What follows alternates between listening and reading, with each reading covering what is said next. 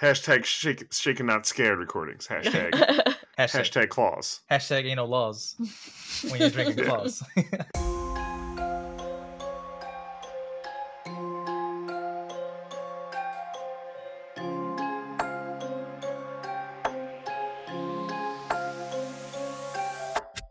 Welcome back to the Shaken Not Scared podcast. Here with you, as always, your hosts Eric and Vivi. Today, we're going to be talking about the 2015 film The Funhouse Massacre, directed by Andy Palmer. But before we get into that, how are you, Vivi? I'm super excited because once again we have a guest. Yay! we have Joe finally on. Yes. Hey, what's up, guys? Hey, do you want to tell us a little bit about your podcast and what you're doing over there? Definitely. No, I'm so excited to be on this. Uh, I feel like a long time in the making. But I have a podcast, it's Flyover State of Fear. I actually have two podcasts, Flyover State of Film and Fear. And Eric and Vivi have been on Flyover State of Fear. And it's kind of like all other part horror podcasts in a sense. I have guests on and I like to learn about the guests' horror interests and origin stories. And then we dive deep into whatever movie they have picked, typically, hope, or hopefully something they've uh, means something to them or they've wanted to revisit and just have like a fun chat. It's uh, very loose, very organic chat and uh, really enjoy it. And then you could check out our other podcast where it's just four best friends kind of goofing around for an hour and a half and generally around a movie and some fun games and topics. Yeah, it's a grand old time. I like listening to your show. Oh, thank you so much. Yeah, I, uh, I'm a fan of your show, so I'm uh, really happy. To, this is fun. Yeah, we were actually just talking about you earlier. I was like, it's it's so fun when we meet other people who are in the space. Just people who are, I feel like, intimidating. Like when I think about certain podcasts, I'm like, oh man, like it'd be so tough to go on there because they know so many names and like a ton about horror. And then there are people who are just like they know a ton, like yourself. I, I feel like you know so many different facts about horror. but then it's also like a good time because it's just chilled and like you know you don't really feel that intimidation. Oh, I appreciate it, and I feel the same way in the horror space because I'm like, or at least I guess in the like, yeah, I know a lot about movies, and I dove into this podcasting because they they interest me, and I think horror movies were the most interesting to talk about. But I know shit, I know nothing. I know like the surface level where people are like, oh yeah, uh, you know, extremist uh, impressionism horrors, and I'm like, yeah, I don't. Freddy Krueger, Yeah. you know. So no, it's always a blast, and yeah, it, it can be intimidating, but I have found that most people like at least the guests have had a wide variety. I'm like, once you break the barriers, hopefully everyone has a fun time. But yeah, it's gonna happen. I keep saying I'm like 27 episodes into my show. I'm like, one day I'm gonna have a bad guest, and it hasn't happened yet. That's good. That's good. Yeah, Yeah. Same here. I feel like everyone we've had on has been. It's super been pretty fun. Yeah. Yeah. So Let's keep yeah. it that way. Do you want to talk about creepy content? What do you have? What have you been watching? What have you been reading? Yeah. So I actually, weirdly enough, I just watched the movie we originally picked for this podcast, the Poughkeepsie tapes, and a little too intense. Wasn't like my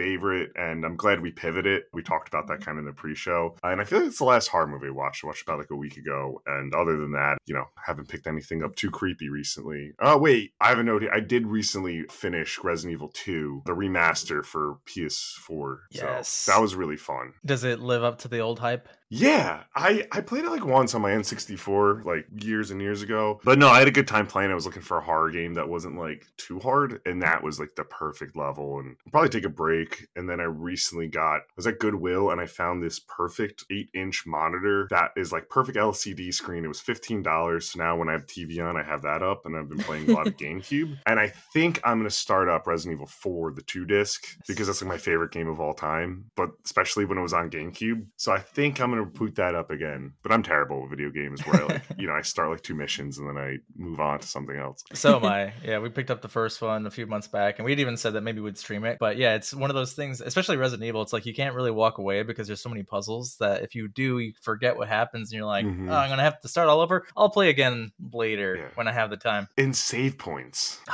yes. So you're not like, oh, okay, I'll just save now and pick it up later. Like I have to go to the next spot and save to that typewriter, and I don't have health. I don't have enough floppy disks for yeah. saving. What about creepy content for you guys? Do you have creepy content? I don't. I feel like we've just been so all over the place. that Yeah. every time we've gotten to like creepy and comfort, we just skip it lately because we're like, the creepiness is how long it's taking us to get a house.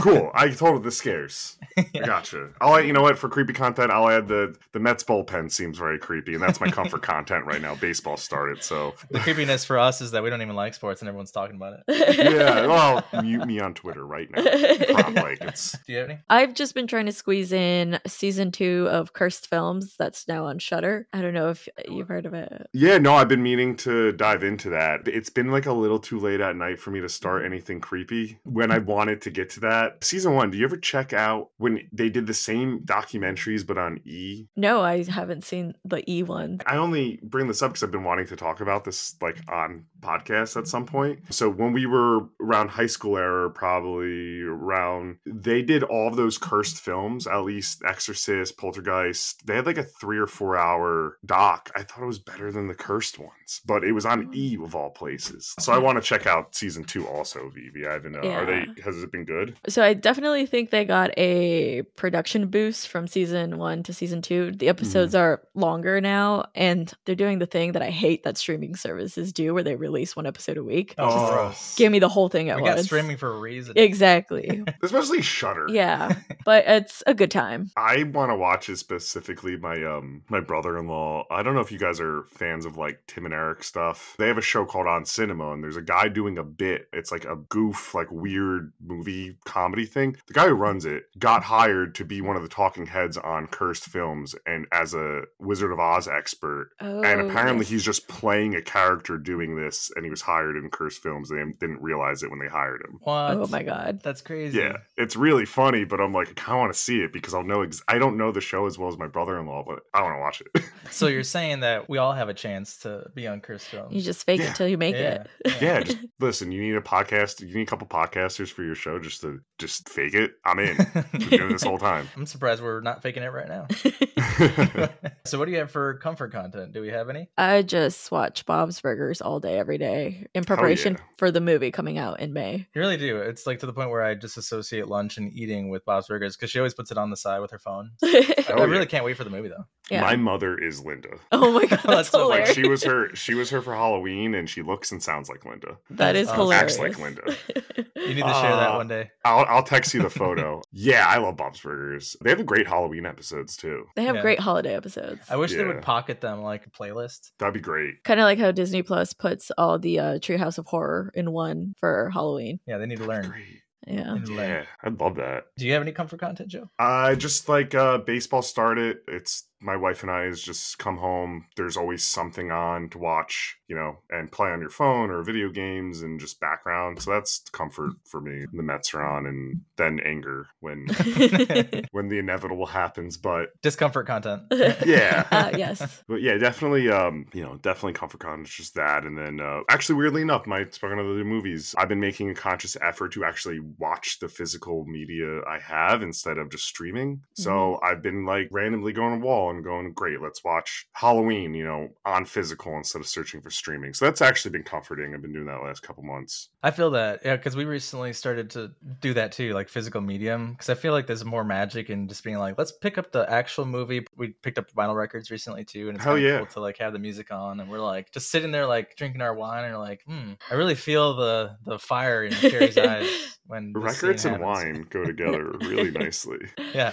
Meanwhile, our cat Elvira is just like zoning out because the sounds are weird. I have to share that video. I tried on Discord, but it was too big. The file. She's insane. Yeah, she is, but she vibes with the music a little bit. The only comfort content I have lately is I really like anime, and I finished Hunter Hunter finally, and I started a new one called Toradora. It's not as intense, and it's actually more like a romantic slice of life comedy type anime. I love anime like that where it's Super dramatic. super dramatic. Yeah. Yeah. You're gonna have to give me some recommendations. I'm terrible with anime. oh, there's plenty of horror anime out there if you haven't. Oh, there's watched so much. Yeah, Attack on So- Titan. It's one that comes Oh, yeah. immediately. Hell yeah. I think the only anime, and it's not even, I know it's not anime to the purists, but as I've ever delved into is the, uh, is Avatar. Oh, hey, we love Avatar. That is totally anime. Yeah. Yeah. Okay, good. I have a friend Yeah. who's like, it's not, but it's the best show ever. I'm like, okay, Yeah, it's it is great. anime to me. All right, we didn't come up with a drink for today, but it's also a pretty hard movie to come up with a drink for. It's kind of like those anthology styles where there's a lot of just different themes in the film. and sure, maybe we could have made like Yeah. a clown or like funhouse drink, but Yeah. given how chaotic things are, I think we all kind of came to the consensus that a beer is okay. We don't have a theme beer either, so we're all just drinking whatever.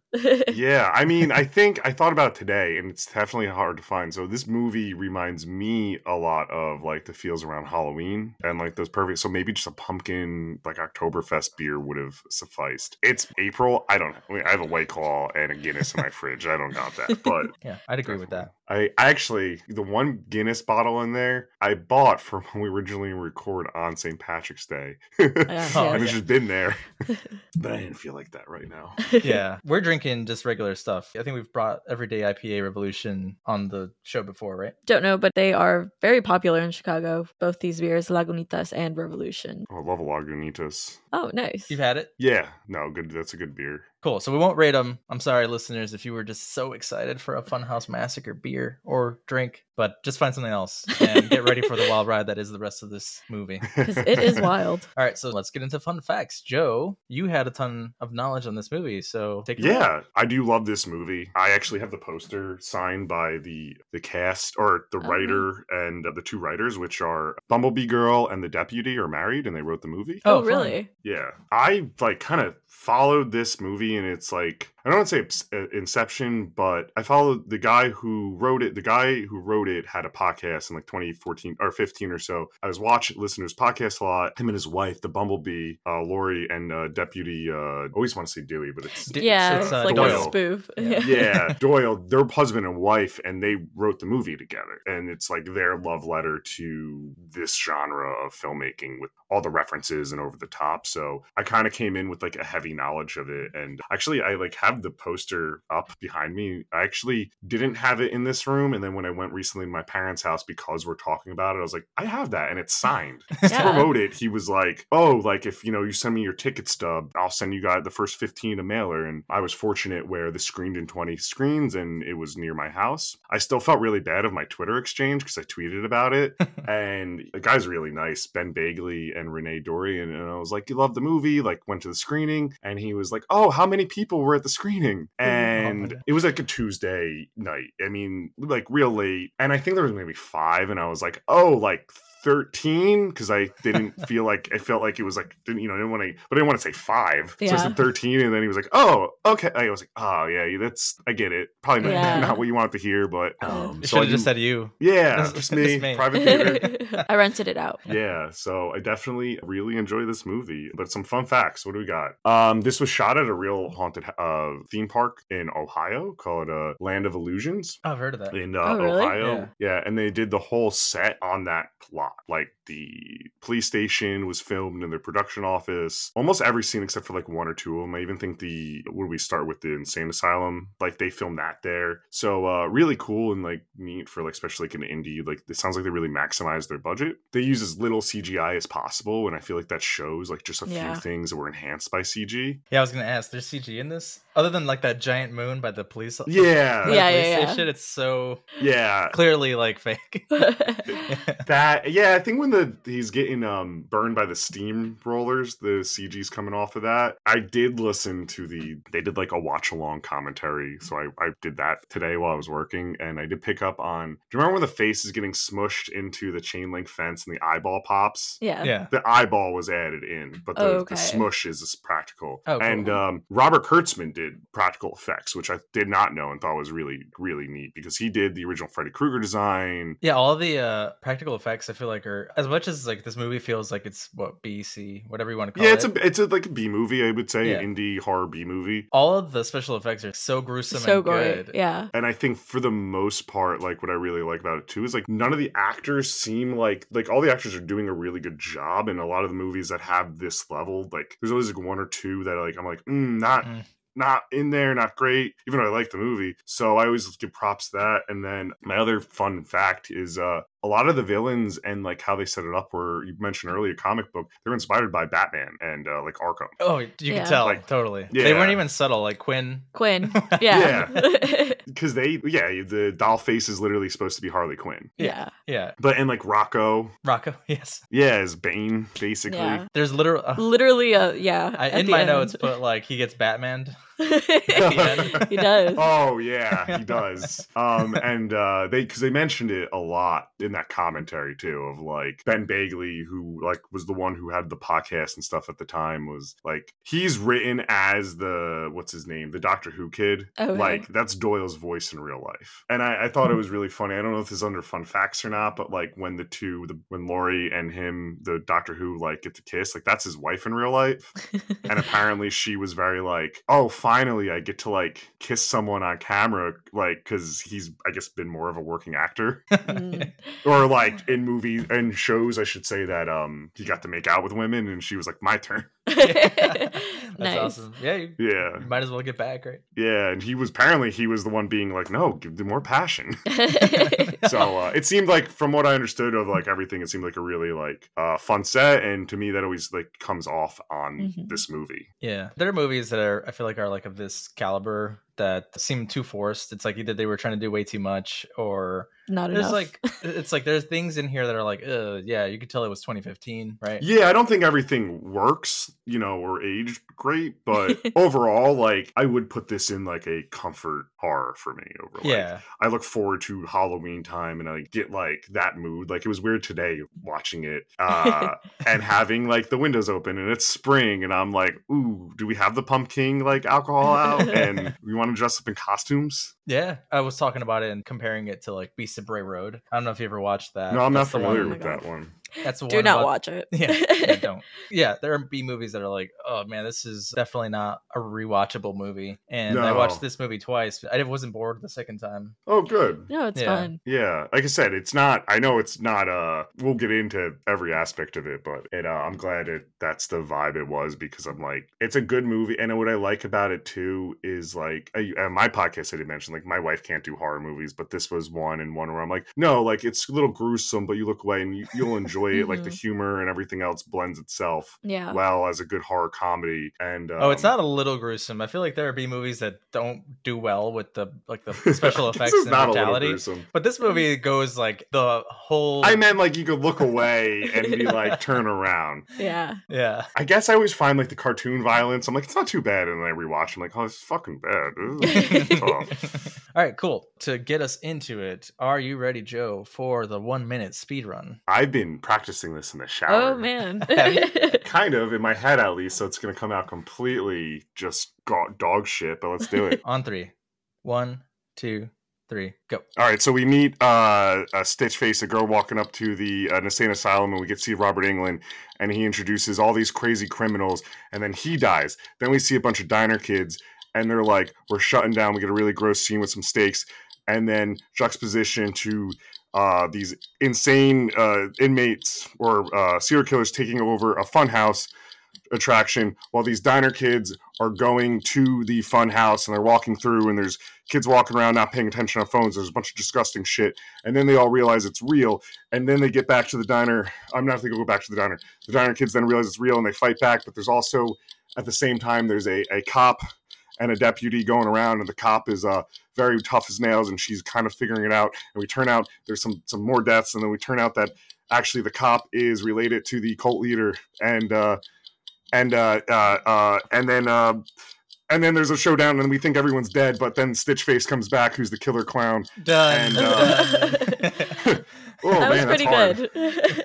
I, I uh, Would you Yeah, say that's- that you won? Were you done? he totally won. Yeah? I don't know. I think that was gibberish. Suddenly, Stitch Face came back. I didn't even know she was dead. they faked her death. They totally did. Well, did you? Uh, there's an after credit, like a Mhm. post, Yeah. post, post credit one too. Oh, a is there? post post. Yeah, like Oh. the end of the credits. We saw didn't see where that. she comes out of the ambulance. Yeah, there's a little tag at the end of the movie too. What? Oh, we missed it. Yeah, we have to watch it right after this. But Yeah, it's what's his name? Uh, the clown, the big guy. Uh, Rocco. Rocco, he uh the body bags are all there's a ton of body bags lined up and it just kind of like there's one extra large one and the bag just kind of like shimmies Oh, Oh, man. and then like it, it ends but yeah the stitch face kind of tag on it so yeah no that was like looking forward to the speed run like i said i'm a fan i, I listen generally every episode of your show so i was like yeah i'm gonna nail this speed run or i was to rephrase that i was hoping to nail the speed run I'd say he won, right? I would say so. Unless We you still want to take a shot anyway. I, I, uh, let me go get it i'll take a shot Okay, cool. okay perfectly themed i got pumpkin Oh, sick. oh, Whiskey. cool. I think I've seen that bottle before. Is it good? Yeah, it's sweet. You put it on ice and it's mixed as well with like sodas and stuff. Oh, sweet. Vivi's not taking a shot because she's taking Zyrtec because it's allergy season. Ah, yeah, Yeah. totally get that. Cheers. Cheers. I'll just sip my beer. yeah, allergies have been terrible. Ooh, all right. even if I won it, doing a shot with you guys is winning. So down for me. Yeah, you did great though. You you did way better than I could ever dream to do. Because I'm surprised I have a podcast. I can't formulate thoughts and put them in order. This is why we the have heavy editing. Yeah. But now that you're done with the speed run, do you want to talk about what the internet says this movie's about? sure. Do you have a phone? Because mine is charging. I don't have a phone ever. Just kidding. Funhouse Massacre. Massacre sounds so much more intense in Spanish than massacre. Massacre. All All right, right. here we go. Six of the world's scariest psychopaths escape from the local asylum and proceed to unleash terror on the unsuspecting crowd of a Halloween funhouse, whose themed mazes are inspired by their various reigns of terror. And it is rated a 5.2. That was surprising. yeah. When I saw that it was rated a 5.2, I was like, we have seen literally like critically acclaimed movies get a three or a four. Yeah. Really? Yeah. Maybe it got didn't get like review bombed. Like I feel like those critically acclaimed movies get review bombed. Mm. It's IMDb, right? True. Mhm. Yeah. Yeah, I don't no- trust IMDb's ratings. They're like too like t- you could go in and manipulate them. Yeah. Yeah. it's plus minus like three, right? Yeah. but yeah, it's only 3,800 reviews, so I see that. I feel that. Like, if not enough people like watched it. thousands of thousands of reviews. Yeah. We just mentioned it on our Discord, and I think people were like, "Oh yeah, I just barely heard about this from you." Yeah. Yeah, it Yeah. uh it definitely is under the radar. It's definitely become my like one of like recommendation of like, are you looking for something? And you know, and it's in that like list. It's like this and Satanic Panic, yeah. Oh yeah. Oh, which is yeah. also has the same tone. I feel like. Yeah. So, diving into the Funhouse Massacre, it's Halloween night, and we see a mysterious woman approaching the Statesville Mental Hospital. She rings the doorbell, and a security guard inside says it's too late for visitors, but she says she had an appointment with Warden Kane and missed it because of traffic. I feel that.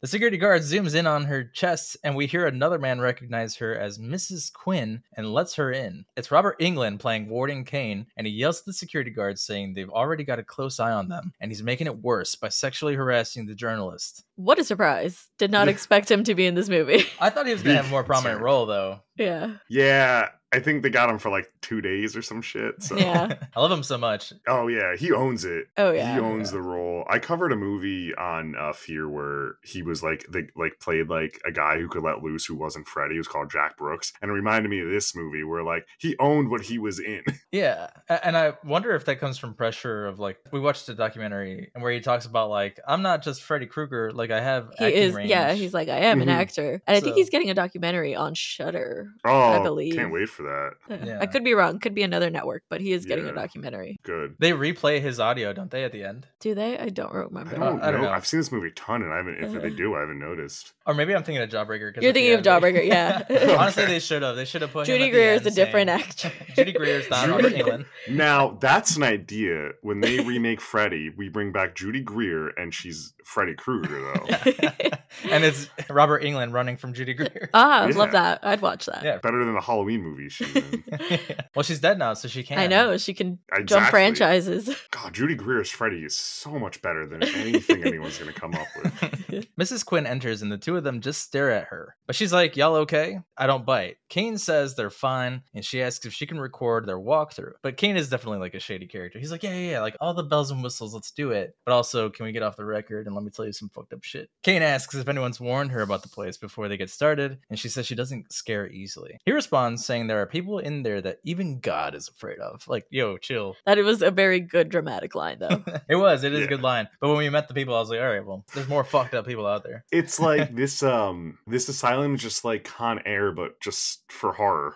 yeah. you know that like these are all the killers, and this is what they're doing, and we get the exposition. They start the walkthrough, and she says she's surprised they've managed to keep the place a secret for so long. Kane says it's because most of the jobs left the area, and so did the people, so no one is looking for it in the middle of nowhere. She asks why the secrecy and says other facilities for the criminally insane exist and let them go on trial. She questions their rights, and Kane just says they're monsters and terrorists. He says that Dahmer and Gacy might have gotten all the press, but these are the ones people whisper about around the campfire. I do like that he tries to say these aren't your run of the mill like true crime psychopaths, and then they literally are like Ed Gein and like Just- every serial killer. Just transplants. and I, I, I noticed this time, like taking notes for it, I was like, oh, everyone's story is like their work put them in here. Yeah. Hmm, relatable. it's almost more depressing when they go into the maze and they're just like, "This isn't even like the right tool set. What the fuck?" Yeah, I love that. I love that joke. She responds, So would killing them be the answer? Kane says, Off the record, and she turns off her record. Kane says, If he didn't have people looking over his shoulder, he'd put a bullet in each of their heads. Foreshadowing. Ooh. They enter a room that they call Supermax. Supermax is not impressive. It's also literally not very guys by a guarded. Yeah. Psycho Sinundrum. That's not a word. But it doesn't look very Supermaxy. When they start the tour of all the people they've been talking about, he opens the first door window and introduces Jeffrey Ramses, or Animal the Cannibal. We see a man eating out of a can of soup with a scar on his eye as Kane continues saying he was a famous chef whose flank steak was to die for. But it turned out he was serving customers to customers. Is this a joke on Gordon Ramsay? Oh, possibly. Oh, His last oh, name's probably. Ramsey. Yeah. we see Jeffrey in a kitchen cutting up fingers and putting them into his soup. He says the scars from one of the meals that fought back, and we see a woman scream for her life. I thought this next scene is hilarious because she's trapped to the table with saran wrap. Like, saran wrap is not restricting. How much? Well, it's like Dexter uses saran wrap, but this was so loose that they broke free. It looks like just one layer of saran wrap, Mm. and he's just like, it's, Yeah. it's fine. She's completely covered in saran wrap on a table and gets a hold of a fork, stabbing Jeffrey in the eye. He says the board of directors from the restaurant they don't want people to find out he was serving people, so they arranged for him to disappear. Every situation of these two is just like uh, they didn't want anybody to know, so they just made them disappear. Put them in here. Yeah. They go to the next door and we meet Bradford Young. Kane says he was a dentist that believed not every tooth could be saved, and we see Bradford with a patient forcing a drill straight through the guy's mouth and out the back of his head. Quinn goes to a third door and we meet Walter Harris, or the taxidermist. We get shots of Walter putting the head of a woman onto a propped up body, saying she's gonna make someone a real nice wife. That the first time I didn't really like get that joke, and then the second time I was like, oh my god, like you're saying he's gonna have a sex doll? Yeah, yeah. it's gross. That's disgusting. It's played by uh, Clint Howard too, oh, I lo- yeah, I Yeah. love him. which is funny because he has played a horror, like I would say, D movie icon in the Ice Cream Man. Oh Yeah. yeah. Kane opens the fourth door and we meet Rocco the clown. Quinn says he's a big boy as Kane explains he broke three of his guards' arms and that he was an underground wrestler and was accidentally killing people in the ring. I was like accidentally because we get views of him killing people and I was like that, Yeah. that looks definitely Nobody noticed that. Yeah. I love that the actor, that whoever they got for that, is so like imposing and like perfect for that Yeah. that role. He's brutal. And uh, I think the um, commentary, the director said why he has those scars in his eye, like in his face, the diamonds. His idea backstory was like he'd cut them in and they're just scarred over time before matches. Because some wrestlers, those will like use little razor blades to nick themselves. Mm. Shit. That's intense. Yeah. Yeah. So I was like, oh, I like that little like, knowledge now. Yeah. We see Rocco breaking necks and literally punch a guy's face off onto a woman's lap as she screams and people in the background are cheering. I love how much the commentary on this movie is just like people are so fucked up they don't give a shit if, if Yeah. people are actually dying. Yeah. He says his manager spun it that he was retiring so he could go out undefeated. Like it matters. Like he was literally killing people. I don't think But his career still matters. Okay. they could have decided two deaths ago, or maybe at the first death. Like, yeah, Maybe the first one. Yeah. Last, we meet Manuel Dyer, or Manny the Prophet. Quinn says he's responsible for the largest mass suicide in history and says they tried to cover it up as a giant building fire. Kane's like, yeah, sure, a fire that no one tried to escape from. We get shots of people in white cloaks. Manuel stands at the front with a little girl and says that Jesus told him that this was the way to sit beside God and asks for him to burn away their sins. They light a match and watch as a woman burns. Quinn stares at him while he stares back, smiling, and she almost faints. Kane catches her and she says she needs a break. They walk off to Kane's office and she apologizes that she got a little overwhelmed. He says she shouldn't feel ashamed, but stops mid speech as she starts to take her blazer off and says it's getting hot. It's funny because Kane was like, Don't sexually harass the reporter, but he's also like, But let the "Hmm." reporter sexually harass you. Yeah. And then, he, yeah. And then, like, a scene where he's just like, oh, you're such a tease. Mhm. yeah. I'm like, I don't even know if she's teasing. No, she literally walked away after kissing me and went and grabbed her keys. She stands up and says it must be horrible working with them and starts climbing on top of him seductively. He's like, Miss Quinn, what's going on? But she shuts him up and says she has a fetish for men with bow ties. That's a specific one, but okay. Is that a Doctor Who, re- another Doctor Who reference? Is No. it? um, I do want to call one thing we, we haven't mentioned that Stitch Face or what's her name, Quinn in there. The wig, it is so bad. oh my yeah, Yes, I was waiting until we got to her pulling off the wig. I was like, oh, I hope the wig's because it's it's like it's distracting. We pointed 'cause if it I'm out, Robert yeah. Englund, I'm going. so oh, what's with this? well, yeah, pretty lady, but like, uh, she should barely put on a wig. it's so bad. It is bad. And then she takes it off just to have an even bigger wig underneath. Yeah. Like, okay. She kisses him and she walks off, pulling a wire out of her bra as Kane says she's a tease. She grabs a small metal bar with a chain from her bag and hooks it to the wire. I thought she like hooked a key or something like that to the wire, and that's how it stabbed. Because the way his neck explodes, Yeah. it's like he was stabbed by something. Yeah. I think they said it, it was supposed to be like a slower one, and the prosthetic just kind of like burst Erupted? and- yeah, and they're like, fine, that's the vibe they're going for. yeah, Yeah. It like immediately bursts. Yeah. and sprays So- blood everywhere. But definitely sets the tone for the rest of this movie. Yeah. She goes around the back of his chair and puts the wire around his neck, suddenly pulling back and ripping at Kane's neck. He reaches back for her as blood spills out, and she asks if it's too tight as she twists the metal bar, putting more and more pressure on the wire. So he's dead, and she screams for help waiting by the door. A guard comes in as she stabs him in the leg and neck before taking his gun and walking out to the lobby to shoot the guard at the front desk from earlier. She goes around the desk and starts beating his head in with a nightstick while saying some chant about a baby like liking to pound, pound, pound. She gets more aggressive by the end and takes her wig off. The wig falls onto the desk, and we pan to the security cams as she releases all of the doors, letting the prisoners out. We pan back to Quinn, putting on white makeup and using blood for the red on her nose. She took her wig off to put on an even bigger wig, and now looks more like Harley Quinn esque. I love Yeah. that you mentioned that she has a bigger wig because it's it's like wig to wig. That one's a better like looks like hair. Yeah. she says daddy as we see Manuel enter the room. They hug and walk off together. We get the title card for the film and start at a crime scene at a motel. The sheriff shows up and gets briefed by a cop who says the victim was found by the cleaning staff 30 minutes before they arrived. We just played Hunt a Killer, the mm. motel one. Yeah. Murder at the motel. Is that the- Yeah, something Okay, like that. Yeah. And I was like, okay, so this is just like that. That's how he's treating the crime scene. Yeah. They enter the crime scene and we watch the cop doing everything not to do at a crime scene as he tries to explain what he thinks happened, even ending up on top of the victim with what's possibly the murder weapon as he finishes his story. The sheriff tells him to dismount the victim, asks why he's contaminating the crime scene and holding the possible murder weapon without gloves. She says this all way too calmly. Way too casually. You would have been fired immediately if this was real life. Yeah, she's like, guess who is the first victim when we go back to send this to the lab? Yeah. He's like, oh, uh, what kind of shoes you wear? Oh, it was a different pair of shoes because he steps into the blood. Yeah, no, we set it right up that uh Doyle is just a complete doofus, and uh Sheriff Kate, yeah, is just like it's all serious, Yeah. all business. I don't even know how Doyle has this job because she looks at him like, Because he wrote the movie. Ah. Yeah, right.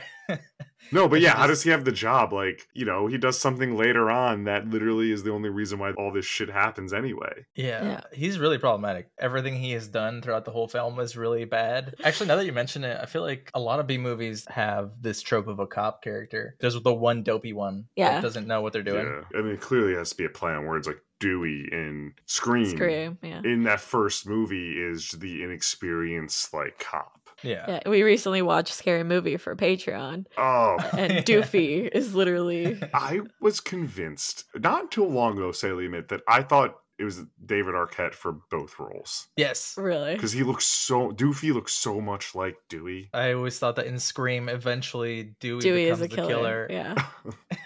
But because Scary Movie was so like ingrained into the early 2000s, I feel like you always saw it. yeah, She takes her turn to guess what happened and says there was only one attacker. It was already in the room since there's no sign of forced entry or struggle. They review her face and notice it's all slashed up, and the deputy asks if it's a Halloween thing. She says possibly and asks for an ID. He says they didn't find one, and she follows up if he asks the front desk, but the deputy's like, oh, he speaks in another dialect that I don't understand. But I'll try again. She stays behind and she says she hates Halloween in a very dramatic way. She's like, "Ah, I hate Halloween. I love just what they were going for in the dramatic parts Yeah. of it. I don't like how the music kind of like takes you out of each moment though. Like I feel like if the music had been kind of selected a little different, this could have worked a little more than than it did. yeah, hit the beat of like knowing that like she was important to this and like these aren't just cops we get, you know. So I Yeah. get that. Yeah, yeah. The use of music is so weird. Like even in the montage of here are the killers and this is what they do. It's like the super Blaring. upbeat metal like rock Yeah. music, and it's just like do do do. It makes it feel more like an action movie than a horror. Yeah, but I do like the choice of songs for the intro credit. Like as a just the way I love when movies do the like the type roll up like that, like kind of like the type appears kind of like the Conjuring, but it's Yeah. that like that heavy bass song pop. So that works there. But yeah, there's there's some odd choices here. Like I always thought the with the Killers were revealed at least that metal type music or what they were going for was more to me just set that tone of like don't take this like too seriously Serious. with the guys. Like we're setting things up so you want to watch kills, Mhm. not the people. But I totally get that because like the tone shifts are a mm-hmm. little Yeah. the peaks and valleys. It'll be like someone literally just got murdered, and then it's just like the super melancholy like TV show music when Morgan and Laurie are like, "Oh, I I hope we get the third date," but then like two seconds later, it's super dramatic music again. Yeah. we meet Morgan eating a hot dog outside a restaurant as he walks back and forth, talking to himself through asking a girl out. Meanwhile, we hear a couple having the loudest sex, like banging on the walls. It's like when he's asking himself questions, it's almo- it's They almost are like they're answering, answering it. yeah. through- mm-hmm. Don't stop. Who has sex in a diner, especially like where you work? It's a small town. I feel like And they're it's like, we well. I think I figured it out finally. I think they're supposed to be like post grad, like or like right in, in college at minimum. okay. Post college, and like that point too, like who's that? Like, yeah, especially with like assumably like their boyfriend girlfriend for like a decent amount of time. Yeah, Yeah. it plays into their characters though. I, I I like these characters. Like they're crazy and they're probably They the worst. crazy. Like they're the worst personalities ever. But I like them because they match. Yeah, the the, Yeah. the actors play it great, and I know that all their sex scenes were all supposed to be like make it more crazy and dramatic than the pool scene in Showgirls. I don't know if you guys like have ever seen that, where it's like super like dumb and wild. And I think every time we heard them, they were supposed to be like that ramped up. Just the screaming, the the lick my tits, lick my, lick my tits. I was like, what? like, does anyone actually say that? oh man, we'll get to it too. But the sex scene later, when it's like they're already doing it, but when you could see them, she's like up Yeah. on top of his shoulders. Mhm. I uh I hate that I'm like I have a fun fact because like I listened to the thing it's so I can remember now that one like yeah she Christina the sexually Hillary Clinton which is aged horribly she she like choreographed that whole thing for them because the director Oh was God. like it was my first sex scene to shoot and I was just very like timid and nervous you know in trying to be respectful and all this, but it's in the script. And apparently she was like the one to be like, no, no, no, this is how we want it. This is, and I was like, okay. So like, I get the over dramatics and that makes sense. That's fun though because if fun. she's like, I mean, it almost sounds like Christina told the director like, "No, fucking get out of here, you idiot! I'm gonna do it." I'm That's a all Uh, the quote- the best sex scene. the quote he said was she said the guy the jock kept uh, blocking like the boob shots and stuff and the quote she said to him was oh just say like tits out if that's what you want. I guess sh- that actress was just like game and used to it and i was like oh that, that is an interesting fact of like because it, it fits the movie but it doesn't it's just like oh okay we're doing this now and it foreshadows her death too Yeah, awkward when you hear that like these scenes are forced on people. Yeah, so it's kind of when- cool to hear the other side where she's like, "No, no, no, let's I do it. got Like, I'm this, down- I'm yeah. down. That's- you weren't you didn't want tits out, but I'm gonna give them. yeah that's why that was like cool like it, yeah i'd always hate hearing stories of like yeah so we just yeah they were casted for this Yeah. reason it's like oh it's gross He can't even get through his own thoughts and goes inside to find the couple Christina and Jason coming out of the storage closet. We meet Lori dressed in a bumblebee costume who says his favorite customer is waiting as she hands him the food to serve. i think i heard that bumblebee they were like originally written for her to be in one of those corny or bigger like ones that are more like for children Oh, Oh. that's funny. but they were like oh you have to do action stunts so this is going to be Mm. really impractical she stays behind and watches with Christina, who tells her she needs to give it up eventually. She says she should do it with Morgan, since he seems like he'd be gentle and even be down for cuddling after. We see an old man talking shit about the food and asks Morgan who he's supposed to be anyway. He says he's Doctor Who, and we get a tired Doctor What joke. i've done that who's on first joke it's a classic who's on first joke and unfortunately i've had that conver- like years ago with, with my dad because my wife used to be a big doctor who fan i was like oh, she likes doctor who and he was like doctor what and i was like no it's the name and it only lasted to that but it was like uh it's such an easy joke but it does Yeah. happen Morgan says he's going to take it back to the kitchen, and we meet a Hispanic guy, Gerardo, who says he's machete. Jason says he looks like Pedro from Napoleon Dynamite if he Not was at into all. bondage. racist Yeah, it's just so racist. This is what I was saying. It's like there are jokes in here that's like, Yeah. yeah. And I think they, the actor who played Machete, who I've seen in a ton of things, he was in Eastbound and Down. I think he ad libbed a lot of his lines. That's like fun. a lot of people did that. But that one, you didn't need the Pedro reference in there. He could just be Machete. Yeah. Gerardo asks him what he's supposed to be. Jason has a Letterman jacket on and says he's dressed like a real superhero himself. What a loser. yeah, what a freaking asshole. Because the guy, the Doctor Who makes the joke about um about inter yeah an intramural like football, and then we go okay they're like post college, but I was like I'm sorry anyone listening, sorry if you do that. Anyone who wears a Letterman jacket post like high school, you're like come on man, it's you don't play anymore. Yeah. Morgan says he has a peace offering and brings the old man's plate, saying it needs the Charlie special. We get a waiting joke here. Do you ever seen the movie Waiting with? Oh, Reynolds? yeah. I love that movie so much. This is Yeah. definitely they do the, the dandruff and shit in it. Yeah. It's it's off screen. They don't show it, but like when Charlie is eating later, you see like the goo in his food. Was This so is the grossest scene of the movie. Uh, the entire film, yeah. yeah. I feel like in this movie a lot, I felt like there was references and jokes to things that I was missing, and his Definitely. character was one of them. I don't think he was a joke to anything. I think it was just like, here's this gross scene. Like I said, that's my brain Yeah. working that connection. The alternative to the news is the reporter mentions the Macon County Funhouse is opening tonight and has caused some controversy as some of the mazes are based on local urban legends. Lori says the families of the victims could still be around, and Christina gets excited at the thought of the ghosts of the cult being in the halls of the Funhouse. I don't know. I guess that like news thing was like fine insight, right? Yeah, it sets the premise for the town being like, "Oh, is, is it tasteless?" The one that it gives me the vibe of like when you go to those fun houses, like Yeah. or those uh, haunted mazes, like when with a group of friends, like it does have that feel, and it's a very vibe movie for me. Yeah, It reminds me a lot of the scene in House of a Thousand Corpses where he's taking them through the attractions of like the local lore and ends at um Dr. Satan. I think Mhm. Yeah. yeah. So it gives me that vibe if uh, you're interested in vinyls, they have the House of a Thousand Corpses on wax record. if you want to relive your trauma. Yeah. Yeah, um, I'll buy some other records.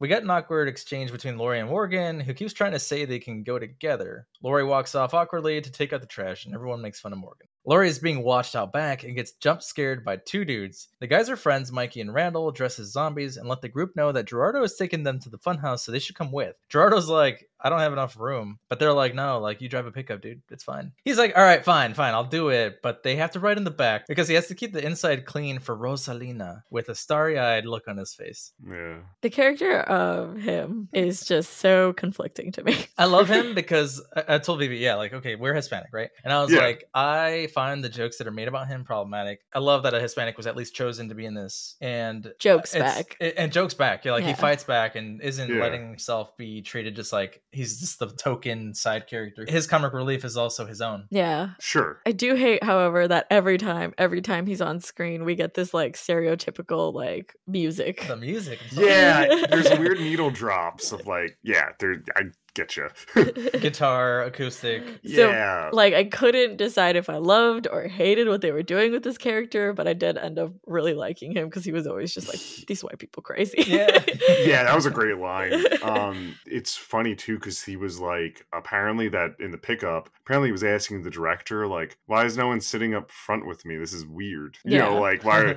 and apparently it was just so they could get that exposition in the back. So he, Oh. they put that girl. He was like, you, you want to save it for your like for Rosalita.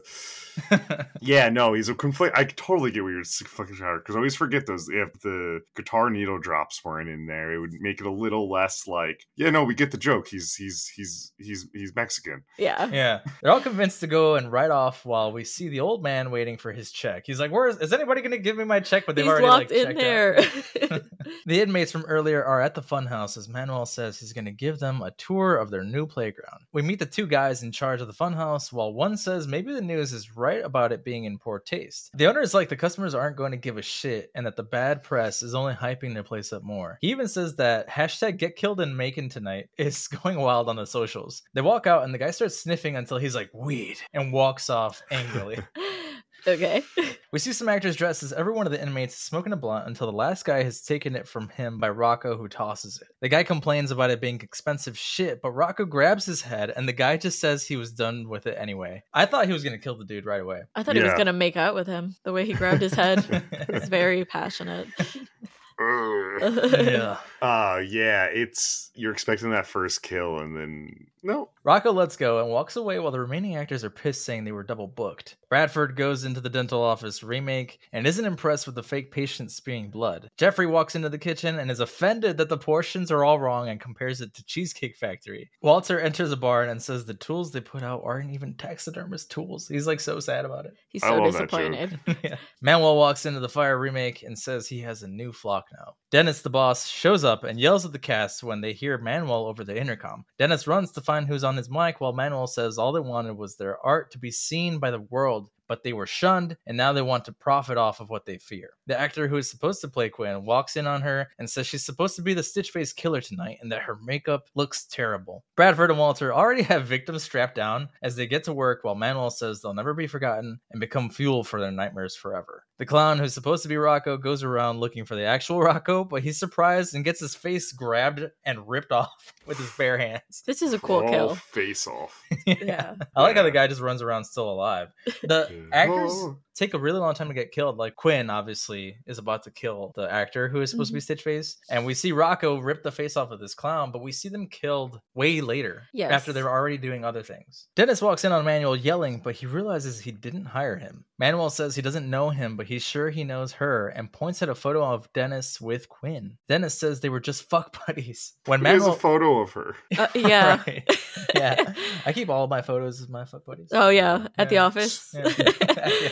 Yeah. This is one thing I do want to think that was like a little clever of the writing is to kind of layer in that like this long game, this whole place was set up for the killers by Stitch Face, and It is like a very elaborate plan. yeah, Manuel has very prominent Joker vibes. Yeah. Even in the way his Yeah. eyebrows are arched, and it's like his girl is yeah, Quinn. is that yeah that that actor. yeah. I made a comment before he right now confirms that that's his daughter. I was like, I don't know if she means like daddy in a sexual way Yeah, or daddy. just Daddy. or her actual dad. Well, I like mean- yeah, like Harley Quinn would have said, Yeah. Mhm. Mr. J. Yeah. Jay. Uh, what does the shirt say now? It says Daddy's bad girl. Daddy's Daddy's girl. Yeah, Yeah, something Daddy's like that. monster. That's what it is. That yeah. is yeah. Dennis gets spooked and says he might be mad that he couldn't keep his daughter under control, but that it's a big night for him. He gets interrupted by Manuel, who says the idea was never his and that he and Quinn had been planning it for a long time. He was just a puppet to help them create the perfect place for their return. Rocco appears behind Dennis wearing the clown's face and slams the top of his head. Dennis gets up and says he's going to sue the shit out of them. so even in like being murdered, he's, He's like, still a "Ah, douche. My business. Ah, the businessman. I mean, no one's running these background checks on these funhouse, these uh, you know, Halloween like pop up funhouse places. Yeah, I actually I had a chance to be an actor at Fright Fest at Six Flags, hmm but oh, dope. like even just the the application process was an experience because I've never had to act, and I had to like get in front of somebody in a room, and they were like, "Okay, now act like a zombie," and I was like, "Okay," and I did my thing. Yeah, you're in. I love Six Flags Fright Fest. I would Yeah. like to be an actor there. I remember being a kid, and there was a specific Wolfman act. They had trampolines everywhere or something because this guy was jumping over walls. oh shit. Oh, we went last winter, last fall, and it was weird. It was like different from when I went as a kid. It was, but it was like section different haunted houses, like Yeah. attraction like this. You could go walk to or enjoy the park. Maybe because of COVID, they didn't have as many like actors walking around scaring maybe. us, Mhm. which was like nice for the the chickens in the group. At the police office, we see Sheriff Kate review news clippings of the Stitch Face killer and notices all the victims' photos are like what they saw at the motel. Meanwhile, the group is in the back of Gerardo's car talking about the sh- shit face killer. Talking about the Stitch Face killer, saying she used to stitch their eyeballs and mouths shut. Mikey says they've gone to look over at Statesville and know there are still prisoners there. The group's like, yeah, you're full of shit the entire time. We get introduced to Bob and Dave, who are talking about how annoying Halloween is because they get sent to cheesy haunted houses. They talk about getting into podcasts because radio is dead before they're interrupted by Jeffrey dressed as a security guard. They notice he has skin hanging out of his mouth and watch him eat it disgustedly. They ask for where they need to bring their equipment and just walk off awkwardly and like gagging. We get a quick montage of everything at the funhouse as more and more people start showing up. Jeffrey is taking all their tickets and we see a guy on his phone walking, never taking a second to look up. So he's just this is important. We see groups of people going through the mazes when a kid gets killed by Walter. The group gets scared but then starts laughing saying they're totally Instagramming this. totally. Totally. Well, one of the few like lines that I'm like, ooh, it didn't even work in 2015. No. like people just don't talk like no. but I do like the sentiment because like I do think like if we're going to expect kills or fun, like I don't think I'd pick up on that immediately like the violence immediately. No. No. I did point out, um, because the effects are so great in this film, the Yeah. fun house like effects are as good as the actual kills. And I feel Are like you- they should have maybe like made Are the you fun talking about house the thing spinning? No, just like in general. There's the part where Oh. Bradford, the dentist, like goes and hits that button, Oh yeah. and the dummy starts spewing blood. Like that's the same type of effect, and they went all out for the dummies even. Yeah. I was wondering. No, I was wondering that. I, I was like, "Is there? What's the difference? Was there Yeah. a conversation of? Yeah, was there a difference between like, well, we got to make the the funhouse effects dumber, and these ones, be- like, It yeah. seems like they were just like, But let's they're go all out on all of it. yeah, it's like Great just point. consistent. You're like, is that a real kill? Is it not? I'd love it if I went to a funhouse like this. Yeah, I think they got Robert Kurtzman, and they were the, the film crew was just like, we're going all out. Whatever you All of want to do. Yeah. Yep. There was one funny thing I did hear. Speaking of that, apparently that you, you were saying whatever you want to do. Kurtzman was like, "Oh, can my sons like be people who get killed? I already have. It'll save you money. Like, uh, I already have molds of their heads." and they were like, "Yeah, like Absolutely. we I have love that he already cool- has no. molds of their heads. Yeah. So definitely was allowed to probably do what he wanted or make suggestions. That's awesome. They take a selfie with this dead kid's body while Walter watches and walks away in disbelief. I, I hadn't caught that the first time, but Walter looks at them taking a selfie and he's just like, "Uh, uh, what? And walks away like defeated. They enter the classroom where Stitch Face is and tell the kid to go first. He says he's not scared. When the lights shut off and in flashes, we see Stitch Face kill him. The lights come back on as they wonder where the kid went, but say he's probably waiting outside and start yelling out more hashtags. It's like hashtag, hashtag, hashtag is way too long. I remember when that was a joke. I, I do. I do remember when remember. it was like funny Yeah. to do hashtag, hashtag, hashtag. in your It's like you wouldn't write your caption, you would write your caption in the hashtags, and they were so specific. yeah. The main group is in line to get in when Gerardo walks off on his phone. It looks like hmm. Rosalina will be off in 40 minutes, and the group asks where he's going. He says the place is too scary for him and that only white people like this shit. As a resident white person, I do like when the guy looks behind and goes, "There are a lot of white people." and they are in Ohio. Back at the police station, the deputy is playing a shooting game on an NES and gets pranked called by someone acting like their friend was killed at the funhouse. The deputy gets made fun of when he tries to go off on them and decides he's just not going to answer the phone anymore for the rest of the night. He even takes the phone off the hook. Great cop work. Yeah, and that's the catalyst for why all this shit goes on for so long. The group of friends walk through a maze and see the clown missing his face. They just watch as Rocco breaks his neck and laugh it off, saying they suck at acting. They see a ton of bodies leading up to Bradford's dental office and are like, I feel like they might be real. Jason starts recording every time someone gets murdered. I think this is where he said, I'm gonna make a vine. Yeah. Yeah. I feel like they were like your resident like stoner movie nerds, and I'm like, I get, I get those two guys. Yeah. Like Yeah. I'd be like, oh, cool, cool effects. Yeah, Walter's literally ripping a person apart and pulling intestines out, and Randall even tells Mikey to go grab some of it.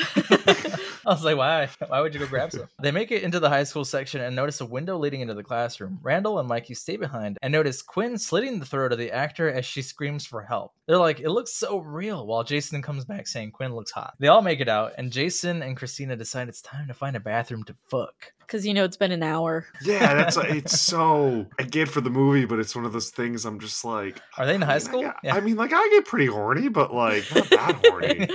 yeah, there's a recovery period. yeah, where it's like, ah, I mean, we got, we got, we we share a house. Like, we must have homes. They're just so horny. These two characters, Good for them, though. I guess. Good for I them. mean, I guess. Yeah, 'cause it works Yeah. out. They're both into it. heavy appetite. Heavy appetite.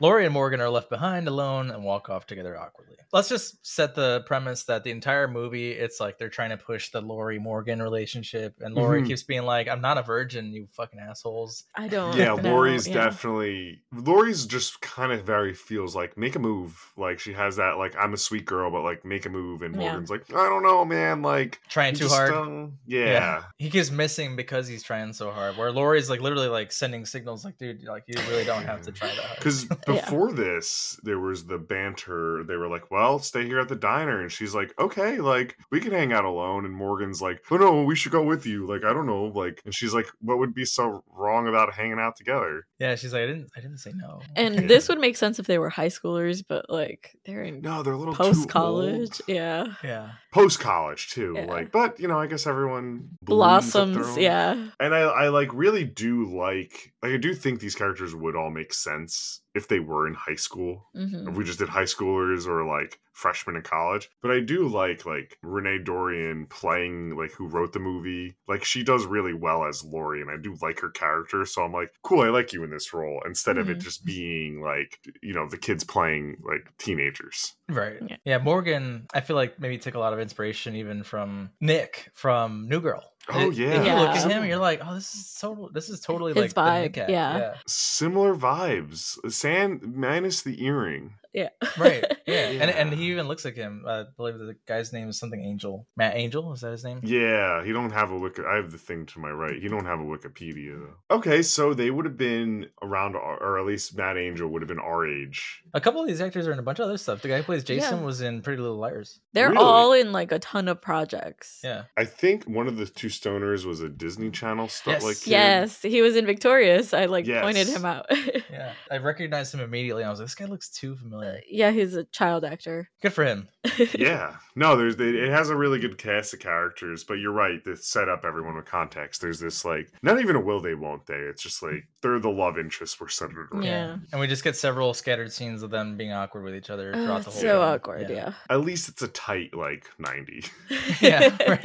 Next, we see Rocco go into the front, closing and locking the gates to the park so that no one escapes. In the car, Gerardo is on the phone with Rosalina, who tells him she's gonna get out late. They have this very like super sensual, like, "Oh, I love you. What what time are you gonna get out, baby?" They even talk in Spanish. But so then romantic. she starts yelling at him. Yeah, they end they end the call angrily. He pulls out a flask and listens to music. I'm surprised. Okay, with the guitar music that they keep playing every time he's in the camera, I'm surprised they didn't have him listening to banda. Uh, yeah, that's what I mean about his character being like he's accurate, but then like the people around him make jokes that are offensive. Yeah. In the bathroom, Christina and Jason crazy ass sex. That's all I wrote. What? Yep. I mean, yeah, that's all that happens.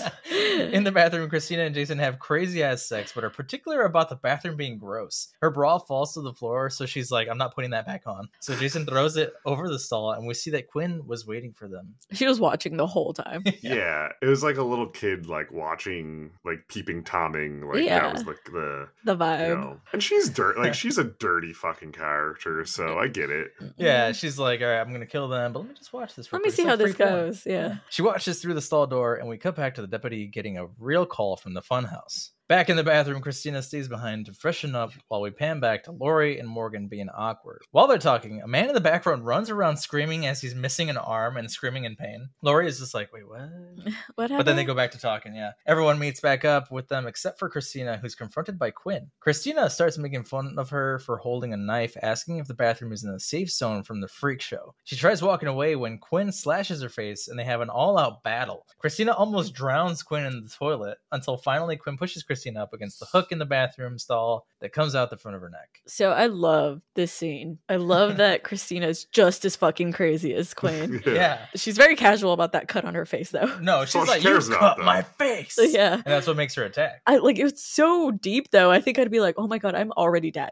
But she like deserved to kill her. She deserved to kill her. It was like a fluke that she didn't win. It'd have been cool if Christina like stayed till the end and was like the one just murdering everybody because she's just like inconvenience. She's like, I'm waiting to have sex again, and you've ruined it. you ruined my schedule of sex three times a night at least. they, they do a fake out and like Mor- and Morgan and Lori are the ones to die in those scenarios and then the others are gonna make it to the end. yeah, right. Quinn watches her suffer and then just kisses her on the lips. yeah, and again, it was like heavily foreshadowed that someone was gonna die by that like bathroom hook. Yeah. At the motel, Sheriff Kate shows back up and notices the sticky notes and newspaper clippings on the wall. She gets a call from the news saying that Quinn was a freelancer and was interested in the asylum in town. Kate calls the deputy and he doesn't answer. Meanwhile, the group of friends realize Christina's been gone for a while and notice Quinn walking away carrying Christina's body. They all split up when they enter the maze again, and Morgan's left alone in a dark projector room until Lori finds him. They enter the classroom, and more bodies are sitting at the desks. Christina is propped up at a desk with a dunce hat, and Jason loses it. They hear someone mumbling as a person rips the wire on their mouth and tries to scream, but it's cut Oof. short when Quinn comes out of nowhere and throws a knife at the back of her head. This was a cool scene. Yeah, I do like the effect. yeah, the effect of it like Ugh. ripping her lip Yeah. just for her to die anyway. so painful. looking. Yeah. That's gruff. Oh, it is. Jason tries to run at her, but they drag him away as Quinn says there's no talking in class. When they make it outside, they see Mikey and Randall eating as they say they were looking for Christina. Jason gets pissed because he's like, No, you weren't. And Morgan yells that things are seriously fucked up. They're confused when they notice Rocco come around the corner. Randall says this weird thing about the fear of clowns being the subverting of what used to be a happy childhood memory and is about to say this clown is pretty cool when Rocco just lifts him up and throws him at the ground so hard he dies. Way to get really deep out of nowhere. Yeah, it doesn't match anything. It's the, uh, the stoner mentality. Of It is, yeah. They all run and make it around Rocco. At the police station, Kate walks in on Deputy Doyle, who's handcuffed himself to his chair because he's just so bored. She's confused why he hasn't been answering and why the phone is off the hook, but tells him to gear up because they're going to the funhouse. At the funhouse, we watch the group run from Rocco. Mikey stupidly this death is so stupid. Mikey stupidly trips on a random person's foot. It doesn't even look like the person would have caused him the trip. He like No, no, purposely no. kicked the He went out of his way to fell. trip on this person. Rocco, for some reason, also chooses to ignore every other person in sight and just go straight for Mikey. He even bumps into the guy from earlier who he said doesn't look up from his phone. Did you notice Yeah. that? It's Yeah. the same guy. Mikey's acting like he broke his ankle and lays his head perfectly centered on one of those test your strength hammer games. He just sets up his own death Yeah. perfectly. It's like they had an idea for a kill, and it's like we just got to get that head on that thing, no matter what. yeah. Rocco grabs the mallet and destroys his head. It's like one hit, just split head open. So that's a really cool effect where they combine CG and practical. Oh, is it? nice. So they they smashed you know a fake head and then they imposed his face over it to make it it's seamless because it's like it's gnarly. Oh, it It's looks cr- crazy. Yeah, when they zoom Yeah. out and you can see his head laying on that thing, his head is in two halves. So Eric, you've been mentioning though a few times like with editing being a little like delayed in some parts on this, and that's one of this watch because you know when we watch do podcasts, I feel like when you take notes, you like see a little things more intently than I mm-hmm. have the last Yeah. dozen times I've seen this. Is his head? He like really positions it to be. Yeah. on that. It's like it's just there a little second too long where it's like you could have rolled out. Yeah, Yeah. it's too on purpose. Yeah. Yeah. They make it to the back fence and try to jump over when they realize it's electric. They decide to go under, and Morgan's the only one who makes it past because Rocco gets a hold of Jason and starts pushing his face into it. Lori jumps on Rocco to try and help Jason, but Rocco just pushes Jason's face so hard into it that it basically like presses into the lines because it's a chain link fence. It rips his face apart, like his eyes. Yeah, I like that kill. Like Swiss cheese. Yeah. Lori yells for Morgan to go get help as we see Rocco follow her back into the funhouse. At his car, Gerardo is asleep when suddenly a girl jumps at his car covered in blood and wakes him up. He screams for such a long time and lowers his window and is like, Are you dead? so that was the improv. you uh, they said was I love it. he should have been the star. Oh my god. yeah, I'd say he was. I, I oh, say Oh, he yeah. stole the show. Yeah. Yeah. Oh, still the show. I meant like about him. Like I would just, I kind of want to see his character walk through the whole movie. The spin off film where he's just like saving people at random points of his life. Yeah. He didn't expect it, but he just is surrounded by white people who put themselves Yeah, in weird he- situations. Is like, yeah, that's the John McClane I want. That's the Die Hard I want. the deputy and Kate are at the asylum and notice all the dead bodies while Doyle keeps slipping around and falling on the blood. Kate asks him about the prank calls when he says all they were saying was that people were being murdered at the funhouse, whatever that means. Kate's like, You're a fucking idiot, and starts running as he finally gets it. He's just a dope. Morgan makes it over a hill and sees the cops show up. He's happy to see them and starts running at them, but Deputy Doyle pulls his gun on him immediately and shoots him in the arm. Kate yells at Doyle, and Morgan tells him it's dangerous in the funhouse, but he didn't realize it was more dangerous out here. Doyle says in def- Doyle says in his defense, he told him to stop running, and he just kept running. Morgan's like, "I don't have a weapon," while Kate tends to his wound, which is only a graze. Kate asks how many killers are in there when Morgan says five or six. She says, "Wow." We're gonna need backup and hands Morgan a gun, like a civilian, a gun. Yeah. They hear a truck and all point their guns at it when Gerardo gets off dramatically. He says he thought these güeros could use some help after all Machete does the cutting as he pulls out a knife. Doyle asks if this is the real Machete as Morgan looks back disappointed and Doyle's like, I, I've never seen those films. They're too violent for me, so I've... He just shot a man for no reason. but then later hesitates so many times. Yeah. Yeah. cartoon just a Yeah. cartoon i do love um the machete costume has like because he's a chef has just has the kitchenware Yeah. it's like the ma- the wooden mount the meat tenderizer Yeah. and like the smallest kitchen knife Lori walks in on Bradford, the dentist, trying to kill Dennis's assistant. She hits him over the back of the head with a gas tank, and he turns around, quickly pushing her against the wall and analyzing her teeth, which I think is cool. It's like spot on for the character. The guy comes out of nowhere and stabs him in the ear with one of his tools, but Bradford isn't impressed and starts choking him. He's like, one patient at a time. This is when Lori thinks quickly and hits him in the side of the head with a tray, causing the tool to go further into his head and killing him. She walks off with the guy as we cut back to the main stage. I made this joke while we were watching it, but if Titan has taught us anything, it's that an injury to the ear is a very fast way to kill Yeah, someone. just don't get yourself thrown up on. Yeah. sure. I got hit in the ear when I paintballed once, And and it, it went past the mask. Oh, it was like the oh. worst pain ever. So Oh I can only God. imagine in the ear. yeah. Oh, dude, that sucks. Yeah, one one and done. Yeah. Sorry. Never Paintball- again. Paintballing is like one of those things that's like a lot more fun when you're younger and don't give a shit. But the older you get, But when you're like, yeah, I old and don't- everything hurts. I don't want to choose pain.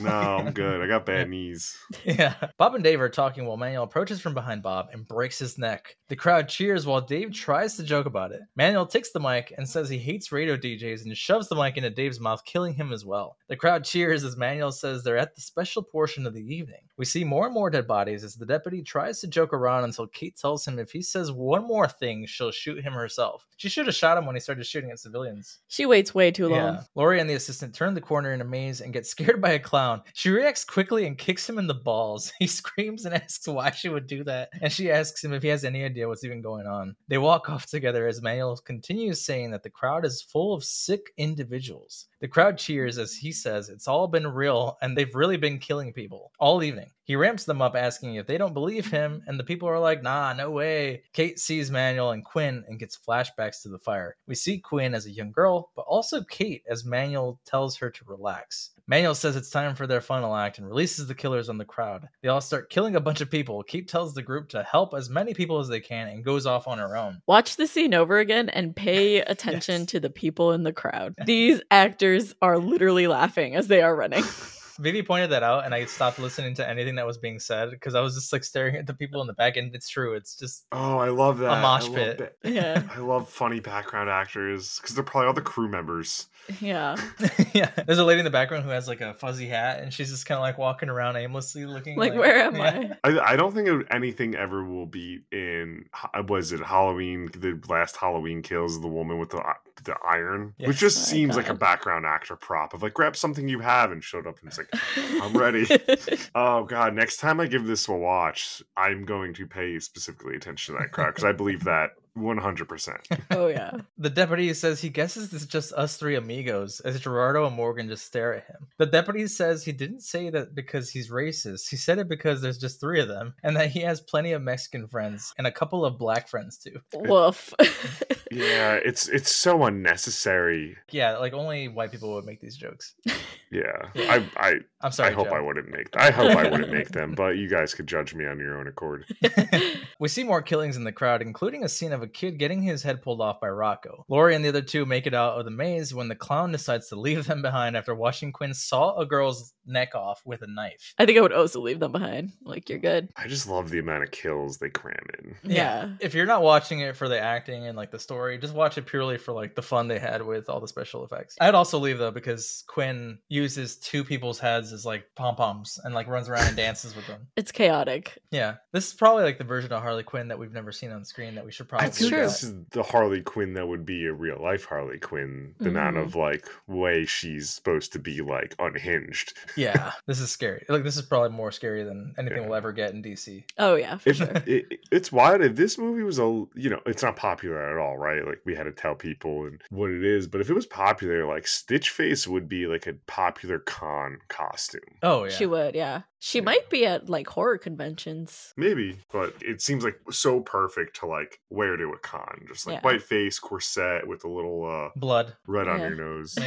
I feel like this is one of those things where there's a character that's a fan favorite because I think Quinn is probably my favorite of all of these people. We had it happen with VHS where Siren was a result of VHS because people loved that first character so much in the first VHS. Where if Quinn had a spin-off film, I think that'd be cool. Yeah. It's- it reminds me of, uh, and I haven't seen these movies, so I may be wrong, but how All Hallows Eve brought about Terrifier. Yes. Yeah, it makes sense. So let's get some more Stitch Face, whoever's listening out there. I'm down. Morgan and the others are helping people get out from under the fence when they see Rocco with a mallet approaching. Doyle fires at him and misses until his gun is out of ammo. Morgan says he's so bad at shooting and pulls the gun up to Rocco, but before he can shoot, Lori comes around the corner with the injured guy and screams, causing Morgan to turn and shoot the guy. that so holding. bad. Lori and Morgan are like, holy shit, as Rocco hits Doyle in the side with the mallet, causing him and Morgan to fall. Rocco is about to bring the mallet down on them when Gerardo saves them by stabbing him in the back. They all run off and make it away. They walk through a graveyard area and make it to Walter's taxidermy shed. Doyle points his gun at him, but Walter tries talking him out of it. Like he's like, oh, it's just my friend. I I found wanted him to like give him a- this. a, good position to die in. And Doyle puts his gun down, but Lori's like, you can shoot him. I like how now he needs permission. yeah, Yeah. he shot quick, guys. yeah, That's the real horror of this Yeah. movie. Doyle shoots him, and we get a few moments of him just puking afterward. It's it's the longest scene of them just watching him puke because he's like, "I've It never really shot is. somebody." Yes, you have. You shot Morgan like five minutes ago. yeah. Doyle says they need to give him a minute when Lori says they can be selfish and save themselves or fight back and help the people who are still left. You were like, "Fuck no." no, fuck no. As soon as she said that, I was like, what is wrong with you? Get out of there. yeah, her. Get out of there. Yeah. Doyle says it's a good plan and takes a head count of which killers are left. They all split up to take a killer on themselves, but before they do, Morgan takes a chance to kiss Lori and says they need to survive to go on a third date. They skip the second one entirely. This whole third date joke happens because earlier they're talking about sex so much because of Christina and Jason that Lori's like, I don't really start talking about sex till the third date. And Morgan's like, So uh, when are we getting to that third date? They should have banged in honor of Morgan and Jason. They really should have. right. Yeah. I'm sure that uh, the writer would have loved that too and would have talked them through it. Yeah. Christina and Jason, sorry. Yeah, they should have like off screen be like, "Oh, that was great, we got it out of the way," and then continue with the killing spree. Yeah. They make it out to the courtyard, see Jeffrey running by, and chase after. Meanwhile, Kate comes up to Manuel from behind with a gun to his head. Quinn yells for him in panic, but Manuel says the gun's just for show. He says they go way back and that she's just pissed about her mother. Kate shoots him immediately, and Quinn throws a knife, but it, it just hits Dave in the chest. Dave, the DJ guy. Manuel fights back, causing Kate to let go, and they go on the chase. Quinn chases after, followed by Lori. Doe is left on his own and faces off with Rocco. He's like, I knew it was going to be me who had to face him. Gerardo and Morgan fight Jeffrey in the kitchen while Kate confronts Manuel in the fire portion of the maze. He says he thought they lost her in the fire. She looks so much like her mother. She starts putting her gun down, but tells him to relax, as it's only death, and shoots him in the head. This is something that he said to her when she watched her mother burst Mhm. in flames. We also get the dramatic reveal of like, Dad, it's only death, which like we knew. Yeah. We figured it out. yeah. It's a good tie-in for like I think you said earlier. It feels like a lot of like filling to like get to the kills and like it's like okay, you, you tied it in a little bit with Mhm. what out, but just that line and then that that end scene, refresh my memory, happens in the tunnel, right? Yeah. the spin tunnel. It's supposed to be like the reenactment of the fire in the building. Yeah, the one thing I thought was neat was that spin tunnel, that neon. That was all just at that fun house. It was already At there. the, it was already there, and um, it made a lot of people like feel pretty sick. Not just with all the murderous kills. no, no, just the Yeah. motion sickness. Yeah. She shoots him in the head and it's like super dramatic. The music even changes and it's like boo and then like slow motion and there's a lot of like orchestra. But I out of nowhere, appreciate this though, because it doesn't drag out the kill of No. the main villain. Mhm. Dead. out of nowhere, Quinn comes out Yeah. and stabs her in the back. Just out of nowhere. yeah. Back in the kitchen, Gerardo and Jeffrey continue the fight until finally they team up and shove Jeffrey's face onto a stove that actually works. I think Morgan even it's like, why is this on? Why does it work? Morgan and Gerardo scream, but then celebrate as they pull Jeffrey's face off the stove. They're disgusted and freak out. And this is the part where I was saying that Gerardo's just like, fuck, motherfucker, son of a bitch. Oh yeah, yeah. that was the most realistic part of the movie of the reaction of like, oh yeah, we just killed Like, I- someone. yeah, like what the fuck. Because they're celebrating and they're just like, yeah. Yeah. Yeah, because usually in like horror movies, like it's like they've never done anything. They're a 17 year old kids, and then they're like, "Yeah, I knew how to shoot a shotgun. I killed that person." It's like I'd be like, "What the fuck?" yes. you just blew this person's face off in front of me. Yeah. Freddy Krueger didn't look like this. Doyle faces off with Rocco and tries talking him out of it. He's like, for someone who would wear someone else's face on their own face, You seem like a reasonable guy. Rocco's about to swing though, and Dell shoots him. Lori joins the fight between Kate and Quinn, but is easily thrown aside as Kate and Quinn just stab each other while Kate says they'll have a family reunion in hell. I thought it was a good line. Oh, did you? Yeah, I mean, this whole vibe of the movie is that. Yeah, it's co- it's cheese. Yeah. It's better than the Kate Beckinsale. Like it's better that you don't murder somebody and tell them the whole plan. Oh, yeah, you- and Van Helsing. Oh, yeah, you guys covered Van Helsing, and I've Yeah. been meaning to watch it since I listened to your episode. yeah, that's a corn. That's a cornball of a Yeah, movie. is. Yeah, it, it's a good cheesy line. Like I feel like it fits the moment. Doyle makes it to see Kate die and runs out pissed. Suddenly, the drama factor in this whole movie just like gets put to a ten, right? Like, yeah, suddenly Mhm. Doyle's like a hero. and is like so upset about everything, and he's just like, I'm pissed about Kate's murder, Okay. and is done with all the jokiness. Yeah, but the thing with Doyle is, even if dead, like he still shouldn't get her job. Like he's He's terrible. Yeah, he's really bad at his job. Like really bad. I'm also surprised that they're the only two cops in the entire town because that giant For- facility for two say, cops. yeah. For a town that uh, also like is hosting a fun house that like that size, like that has to have more. That has to have a, a full police department. Was there no security at this place? No. Security was Jeffrey, remember? Oh, yes. yes. it's the next morning, so they waited till the next morning for all these other cops to show up, Oh or at my least it was that late. Is what we're supposed to get. More cops show up. They're just like coming in with all their cars and guns. There's not a single minority in the cop force either. It's just all bald white men.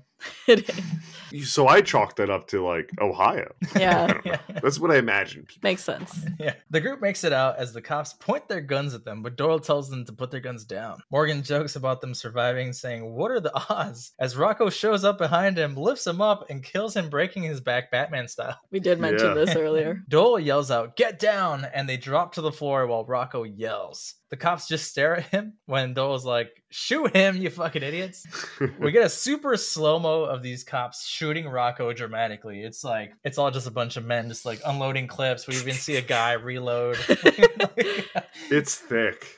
Doyle takes a shotgun and goes up to Rocco, still dramatically, and shoots him at point blank. We even see the blood splash back. No like comedy at all, just serious face Just, from Doyle. yeah. He's matured. Yes. Yes, yeah. It took one murder of the only other person in The police, Police force. force. Shooting at a civilian, murder of your police officer, and a dozen murders around you to mature you. I mean, that will do it. I mean, he jokes Yeah. about dead people though earlier. They passed that carnival area. There's a bunch of dead people over the counters, and he's just like, "Oh, I love this game." Yeah. Ignoring the dead bodies.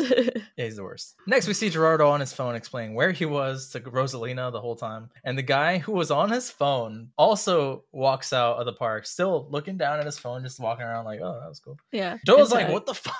I laughed so hard at this. It's a good gag, and uh, this is the one piece of trivia I wanted to save for now is because, like I said, I listened to this fucking talk about this movie all day today. It was uh, the screenwriters, the, the married couple, Doyle and Lori. I think her like brother or something like that. She said suggested that joke be in the movie. that there should just be a guy walking around on his phone And just and i fine. was like it yeah it wasn't in their script it was like a family friend or something like that or a brother it totally would happen though. It would. oh this I- is what happens when you mind your own business. Yeah. You survive. just- my phone blah blah blah today put maybe a couple tiktoks flopping around just you know Some tweets. You're Some fine. tweets. Yeah. You're just on the Discord talking about how lame this place is. yeah. listen i'm downloading the discord on my phone right now okay We see Lori being treated in an ambulance as paramedics bring in Kate's body. It's also not subtle at all. Not it's subtle. clearly that a face has been put onto the body. It is so Mhm. Silence of the Lambs. Yeah. Obvious. oh yeah it's a clear reference Yeah. The ambulance drives off, and we see a knife coming out of the sleeve as Lori screams. Credits roll, and we see a mid-credit scene of Quinn coming out and ripping Kate's face off. She walks off happily, and the credits continue. it's funny too because like i think when i first saw it i wasn't expecting the end tag right not not the rocco at the end like the mid credit um, i was like oh they they survived and it happened and i don't know why maybe i was naive but i was like and then i was like oh she's still out there like she killed her. And whenever i like a character like i said earlier like i liked her character a lot I was like, oh, she's dead now, but like this is the movie I went to go see. So That's true. It, it'd have been cool to see like Lori come above it, and then maybe like at the end, the end credits scene would be like, no, Lori just survived. yeah, no, Stitch Face definitely killed her and everyone. Or it should have been Christina, path. just like whole ass other turn. Have Yeah. Christina come out and be the one. and she's crazy now because of everything Ah. she went through. Yeah, Yeah, this movie's fun though. This movie's fun. Yeah. it is fun. Do you want to talk about what you thought about it, Joe? Yeah, so yeah, I think I've revealed my hand a lot. I really, I really, um, I loved our conversation, but I, yeah, I really love this movie, even with all its warts and all. It sets that perfect vibe for me and tone of Halloween. Like it's becoming that rotation of like, you know, this like the October time of like, okay, let's put Halloween on, let's put Trick or Treat on, and I've, I've last several years started including this into it. So uh, yeah, I just really love this movie. I think this is just a good, fun, dumb B movie that you Yeah. could just throw on and make fun of and enjoy some good kills. It's not groundbreaking. The characters are fun and stereotypical, but it it's just a fun time. I, yeah, the way I guess I put it, it's a great. Why I do like it a lot too is because you said the funness of it and not take seriously. It's what I like to call a good beer movie. Like it's a movie where like if you guys were over or whatever, we're hanging out and be like, oh, this is a good one to put on. We could put on the background, hang out, have a couple drinks, maybe you know talk, do whatever. But like I don't need to pay attention, and uh sometimes it's the most fun. Right. Yeah, and I think that the kills are all super fun. Like if you like that stuff and you're just like, let- I I feel like that's why people like the new Texas Chainsaw. It's not that the movie was like crazy Or good or, like groundbreaking. groundbreaking. Yeah. Yeah. it was just like, yeah, if you're here for slasher's sake, come watch Uh, this. yeah. I don't know if this is a a hot take or anything. I wish the new Texas Chainsaw Massacre just maybe not so much of the comedy of this movie, but just took the tone of this movie through and through. Similar Which to is the, the sequel. Yeah. Yeah. You were in this like, oh shit, people are getting killed out of nowhere, but there's still some like Comedic. dark comedy in it. Yeah. Yeah. Some levity. Yeah, I feel like we've ended a lot of reviews lately with it's just a fun movie, but we've just been watching kind of like B-roll movies, not so Yeah, much for the content, just a good time. Yeah, those are the best ones to review. Yes. Yeah.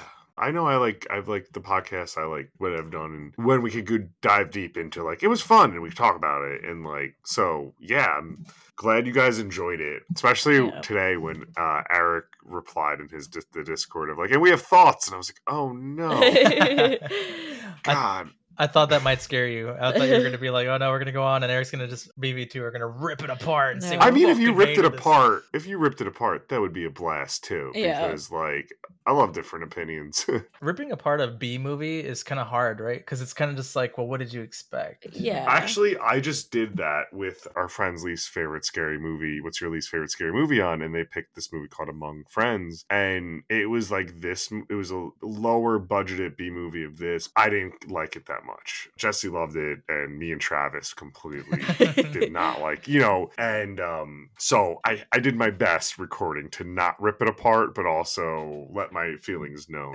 yeah. Yeah, it's it's almost like too easy to rip up a B movie because you're just kind of like it's like what we did with Beast Bay Road. We went on there just being like, "Yo, like this is the stupidest movie we've ever seen." but Well, those are the funnest. Yeah. to cover sometimes. Oh, it's ridiculously bad. it's so Ridiculously bad. It's so bad. Yeah, just check it out. Beast of B Road. Beast of Bray Road. Yeah. Bray Road. Yeah, I've I've watched so many low budget, bad like movies for fun, you know, just to rip on. But I don't talk about them on camera, so it's different. Gerardo and the dude on the phone, best characters, stole the show. Best character. yeah, absolutely. Yeah. No, this is great. This is a great time. But what would you guys rate it? Oh yeah, I would um so I'm gonna be high on this. Just it's uh like I said, it's a fan favorite of mine. I'm gonna put I put 8.4. I put on our notes 8.3, but I 8.4 after really talking about it. It's it's it's truly like a top uh Halloween movie for me. I'm not going to be as nice as Joe. Sorry. No, please don't. so it is fun, but it is a B movie. Effects definitely bring it up for me. So I'll give it a six out of 10. It's not the worst B movie I've seen for sure. Yeah, yeah, I'd give it a 6.5. It's definitely better. It's better than I expected. With movies of this style, it's just like all corn. This is being what it was. And like, yeah, there's things that like steal the show for sure. Makes it fun. Yeah, to give it a 6.5. Cool. So I think that averages us around like a seven something. I'll do the math later. Yeah, Math later. I feel like that's where it really lies. Like I said, like I, I'm bringing a lot of uh, baggage to my rating, uh, so I get it. Do you want to talk about what scared Loki about this film? he was scared by something. I think he didn't like the funhouse type noises that were Oh. going on. The wah. Yeah, he just hates any kind of screaming and laughter. He just hates everything. He's like, everything has to be sad unless I'm getting a treat. Then it's all happy. Yes. Fun and games. You want to tell us about it, Loki?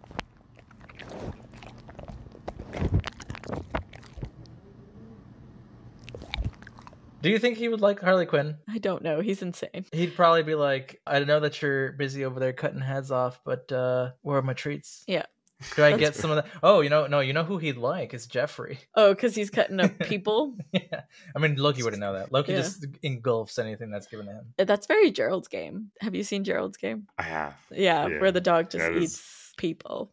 Yeah. That is a little Joel's game. yeah, yeah. We don't let him get ideas from those types of films. No, no, you guys are safe with your with Loki. He's not allowed to see. but thanks so much for being on with us. I know it's been chaotic trying to schedule this for both of us. Do you want to tell people where they can find you? Yeah, thank you so much, and uh, so happy we were able to do this. You can find me at uh, Chandanga One on Twitter or Flyover State of Fear, and you can catch our podcast, um, uh, the Flyover State of Film uh, YouTube channel, and on all podcast services. Yeah, thanks so much for jumping on. This is like awesome. I can't wait to have you back. If you think of another film too that you Yeah. want to watch, and then one that we can actually come up with a cocktail for when we're not like scrambling. Yeah, that's Yeah, true. We owe you a cocktail.